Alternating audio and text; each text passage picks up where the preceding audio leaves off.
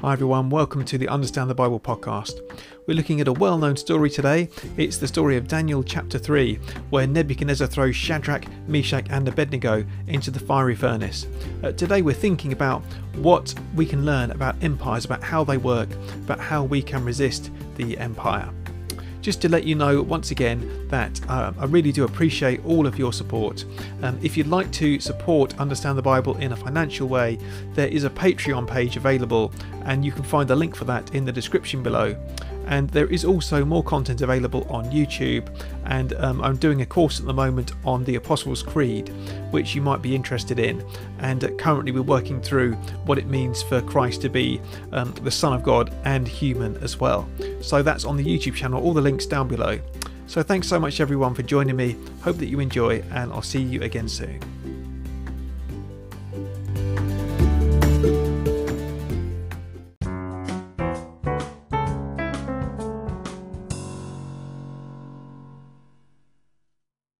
So I think one of the uh, the problems with Daniel is it's often um, I, I, expect most of us will have done this in Sunday school, or you know when we were children. It's one of these children's stories which um, you know lots of children are taught, and you know Daniel and the the fiery furnace. It's quite dramatic, and you know sometimes getting past that can be a bit of a challenge, I think, you know, coming back to, to something like this as an adult and, and seeing there's a lot more to it than, um, than children are taught.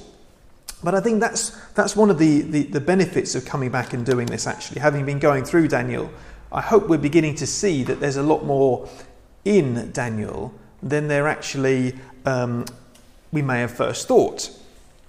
And we've been thinking about empires and, and kingdoms and we've been thinking about how empires operate, uh, how empires operate, and how we respond.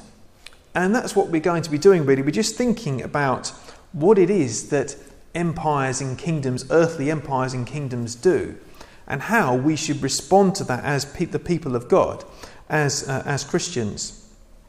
So, Nebuchadnezzar, the story begins with Nebuchadnezzar setting up an image of gold and um, commanding people to worship it. Now, I always used to think when I was younger that this was an image of himself, but the, the, the Bible doesn't say that. It just says it's an image. And in a sense, it doesn't really matter what the image was, it was just something which Nebuchadnezzar commanded them to worship. And as we were going through that, and this is actually one of the the benefits of having the passage read, the whole passage read, is the repetition. Did you notice that as we were reading through? The repetition of, um, and actually, uh, Dory mentioned this the satraps, prefects, governors, advisors, treasurers, judges, magistrates, and all the other provincial officials. That's repeated several times. And then also, you've got the repetition of the instruments. So again, it, it says, as soon as you hear the sound of the horn, flute, zither, lyre, harp, pipe, and all kinds of music. It just doesn't say music, it, it kind of spells it out. Now, what's going on there? I think what's happening is this is this is how an empire does worship. It's very pompous, it's very focused on red tape, isn't it? This, to me, actually is like um, the, the ancient world's version of Yes, Yes, Prime Minister. I don't know if you've ever watched Yes, Prime Minister. It's, that's one of my favourite sort of comedy programmes. Um, but uh, it, it's a, a parody. You know, it's just drawing attention to how absurd all of this is. You know, it's saying all of you, all of you, um, you know, you officials, you satraps, prefects, governors, all, you know, make sure they're all there, and the instruments, the instruments are all in place. No one believes it. No one believes that this image that Nebuchadnezzar set up is God. It's just these are the motions that we go through. This is what we do. These are the motions that we go through. But there is the threat of punishment. There is the coercion, the threat of punishment. As they say, anyone, whoever does not fall down and worship, will immediately be thrown into a blazing furnace. That's also how empires operate. Yes, there's the red tape, but there's the punishment if you don't go along, uh, if you don't go along with it. And it is absurd. Now, there are at least nine references that I could find to Nebuchadnezzar setting up this image. It's, it's almost as if the, um, the author here, Daniel or whoever the author is here, is trying to draw attention to it. It's at, at every point. Um, Nebuchadnezzar has set up the image. It's the image that Nebuchadnezzar set up. You can go through and count them later if you like, or the image that Nebuchadnezzar has made. It's completely artificial. And, you know, this is the thing that everyone in Babylon, all of the people who were there, they knew that Nebuchadnezzar had set up, made and set up this image. They knew it. They weren't really worshipping, it was just the, the motion that they had to go through. And, and that's the thing with this it's not about worship, it's about control. It's not about worship, it's about control, it's about who's in charge. That's what this is really about for Nebuchadnezzar. Last year, for the, um, the first time in my life, I read um, George Orwell's novel 1984. I don't know if um, that's one that you've ever read. Um, I think someone said to me when I was 18, you should read that. Um, you know, you should read it before, you, before you're 18. And um, it's, you know, took me quite a few years to get round to there, um, to read it. But actually, it's, it's a very interesting book and it's worth reading, just thinking about how these kind of power structures work. But um, Winston, the, the main character, he works for um, what's called the Ministry of Truth. And in the Ministry of Truth, they have some slogans up War is peace, freedom is slavery, ignorance is strength. Now, they're trying to control what those words actually, actually mean. And uh, the, at the end of the book, and I don't want to, to give too much away, but there's a battle and uh, the person who's sort of interrogating uh, Winston tries to get him to accept 2 plus 2 equals 5. And it's not because 2 plus 2 does equal 5, but it's a, it's a power thing, it's control. He knows that if he accepts it, he will have power over him, he will have won. It's not about truth, it's about power. That's how empires work. And that's, that's why, that particularly in this context, they go for worship because worship is so fundamental to who we are as human beings. If you control someone's worship, you control them. And, and that's what's going on here. Um, but Shadrach, Meshach, and Abednego, well, they get, they get caught. Um, it says some astrologers, whoever, whoever they are, and they came forward and denounced the Jews, and they said, hey, these, these Jewish um, uh, people, and they were, remember, they were promoted in, um, in they were sort of officials as well. Um, they, Shadrach, Meshach, and Abednego, you had this decree, they are not worshipping, they're ignoring you. And so um, Nebuchadnezzar, he's furious with rage. It says he's furious. And um, he says, if you're ready to fall down and worship the image, this is verse 15, very good. But if you do not worship it, you will be thrown immediately into a blazing furnace.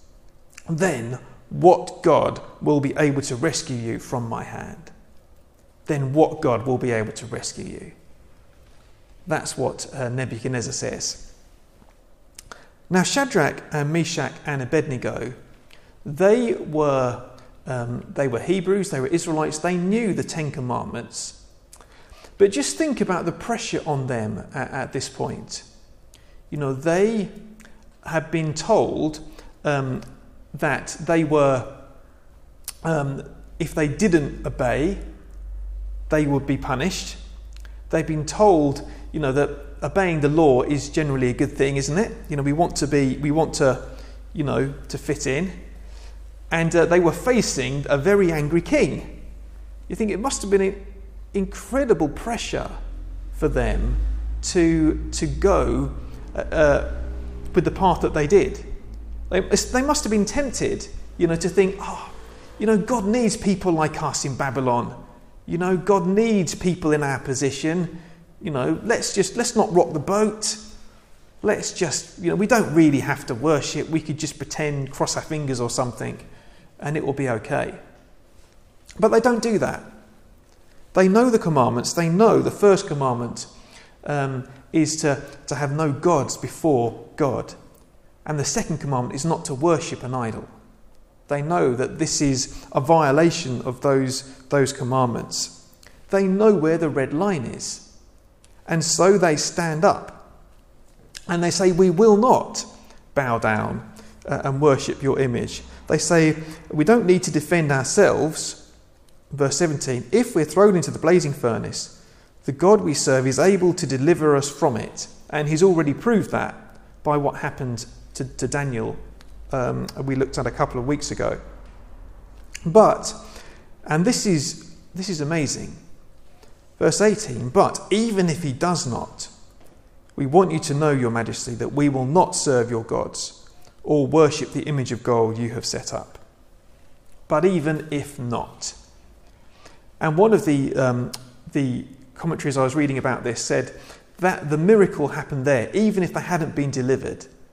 The miracle was that these three men stood up against the might of imperial Babylon at that time, all of the pressure that they were under. They stood up and said, No, we will not bow down. We will not worship. We will keep ourselves pure. That was the miracle. The but if not, a very significant thing. God can deliver us, but even if He doesn't, we're going, obedience is more important. And so Nebuchadnezzar, he, he commands the furnace to be heated up, um, does it say, seven times hotter than usual. And uh, even, it says, um, it, it, was so hot, uh, verse 22, the flames of the fire killed the soldiers who took up Shadrach, Meshach, and Abednego. So, what chance did they have? You know, it, it was, um, they were goners, absolute goners. But they're in the, in the furnace, and as Nebuchadnezzar is looking, he, he says, Hold on a second, didn't we, didn't we throw three men in just to count, just to be sure? Why are there four in there? And the fourth one looks like a son of the gods, as he says. Who is the mysterious man who was in there with them? Well, we don't know. I mean, obviously it's tempting just to go and say, well, it was Jesus. Um, but the passage doesn't, doesn't tell us who the identity of, of the man was. Um, but he's there with them in the fire. And Nebuchadnezzar says, Come out. And they, and they do. And it says in verse 27 they saw that the fire had not harmed their bodies, nor was a hair of their head singed. Their robes were not scorched, and there was no smell of fire on them the protection was absolutely complete. There was complete protection. And, um, you know, uh, whenever I, um, I've been on, for example, on bonfire night or, you know, over the summer you're doing a barbecue, you, you stink, don't you? Even if it's not. You just have to be near a fire to smell of the fire. And they say even, you know, there was no smell of fire on them even. Not even a smell. You know, it's incredible. And Nebuchadnezzar then he answers his own question. You know, he said, "What God will be able to save you?" And then he says in verse 29, um, "Anyone who says anything against the God of Shadrach, Meshach, and Abednego be cut to pieces, and their houses be turned into piles of rubble. For no other God can save in this way." So Nebuchadnezzar says it's actually it's uh, Shadrach, Meshach, and Abednego's God. He's the only God who can save. So Nebuchadnezzar comes to recognize, and he's a, you think he, maybe he's a bit of a slow learner um, because of what happened with Daniel, which we've already looked at. But um, that's by the by. This is, um, it, it takes time, doesn't it, very often? But what do we, if we go back to thinking about kingdoms and empires, is there anything that we can learn from this about what's happening at the moment in our current situation and in the world at the moment? Well, I've got um, I've got four things, four things briefly to, to mention. Uh, the first thing is that empires will demand our worship. And that is something which is always the case. That, you know, an empire gets together and they de- start to, to demand worship. And one of the things which, um, which sprang to mind actually is, um, you know, the, the, um, MP, the former MP Nigel Lawson, he once said that um, the closest thing the English have to a religion is the NHS. Now, you think about it, last year, the government closed the churches. What happened that week? Thursday nights, were you out banging your saucepans? A religious act of worship? It's interesting, isn't it? How over the last year or so, um, that has come to dominate our lives in a way that you know, protect the NHS. That's been the thing. That has to be the thing which is protected. And uh, you think, is that um, is that actually becoming more than just uh, you know the hospitals and the doctors and the nurses? Is it something more than that? And I'll leave that for you to think about. Or you might think about it this way: What is it that we're not allowed to question? What is it uh, in society that if you put your hand up and you say, actually, I'm not sure about this, that you won't be able to, to participate in public life. And we've thought about several examples of that over, over the last um, few months. And um, again, I'll let you think about some examples of that for yourself. We haven't got the time to go into all of that now. So, the second thing is that regardless of what the empire demands, that we must obey God and not men. It's very, very easy, and I think this really struck me as I, I was going through the passage, just to, to excuse um, disobedience because of the, the situation. And it, I just thought it would have been so easy for Shadrach and Meshach and Abednego to say, oh, let's be strategic. You know, that God needs us. God needs, if, if we, if, you know, we get roasted, then um, you know who will be in who will be able to be in Babylon? You know, God needs us here. He's put us here. So let's just go along. Let's not rock the boat. And I think not rocking the boat has been one of the biggest um, is one of the biggest causes of, of sin, actually. That when people do not stand up and say, actually, I think this is wrong. Now, Christians are called to be boat rockers sometimes. Not all the time, but sometimes. The third thing is that uh, we will be punished for disobedience. Now, this is um, fortunately in the, the Western world, then we don't have to deal with some of the, we don't have to deal with furnaces. You know, at this stage, people living in other parts of the world, and we, we hear about that regularly, don't we, do have to deal with potentially being killed for the sake of the gospel. But um, we don't have to deal with that here as yet. But there are still, um, there is still persecution which happens. Um, one of the high profile examples that happened in the, the, last few years is the Ashers Bakery in Northern Ireland. You know, they refused to bake a cake with the slogan on saying support gay marriage. And they said, well, as, as Christians, we do not believe, you know, we believe marriage is between a man and a woman. And so we, we won't support this political um, slogan and they were taken to court by the Equalities Commission in Northern Ireland. And fortunately, they appealed and it went to the High Court and they eventually won. But it was a very tricky time for them. It was a real sacrifice, actually. And um, that's the thing that, you know, this kind of thing is becoming more common. Are we ready for that? And the fourth thing is to trust that in the end, God will save us. One of the, the lovely things, actually, this is um, Dale Ralph Davis said about this in his Bible Speaks Today, is that the fire will not stop the, uh, the Messiah and will not stop Jesus from getting to his people. Even the fire will not stop that. And I just thought, what a lovely thing. Do you remember a few years ago we had our parish weekend at home? Um, some of you might not have been around then, but that was with um, Rod Thomas, with Bishop Rod Thomas. And I remember him preaching on this passage, and he says, God saves us, God doesn't save us from the fire, but he saves us through the fire. And I thought that was such a, um, a good phrase, a good way of putting it.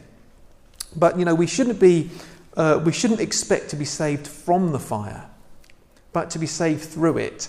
And even if as we know that does happen, and again, we look at other countries and see this, even if we know that in other countries we, people, Christians lose their lives, we may face that sometimes, that actually God will save us in the end because of Jesus.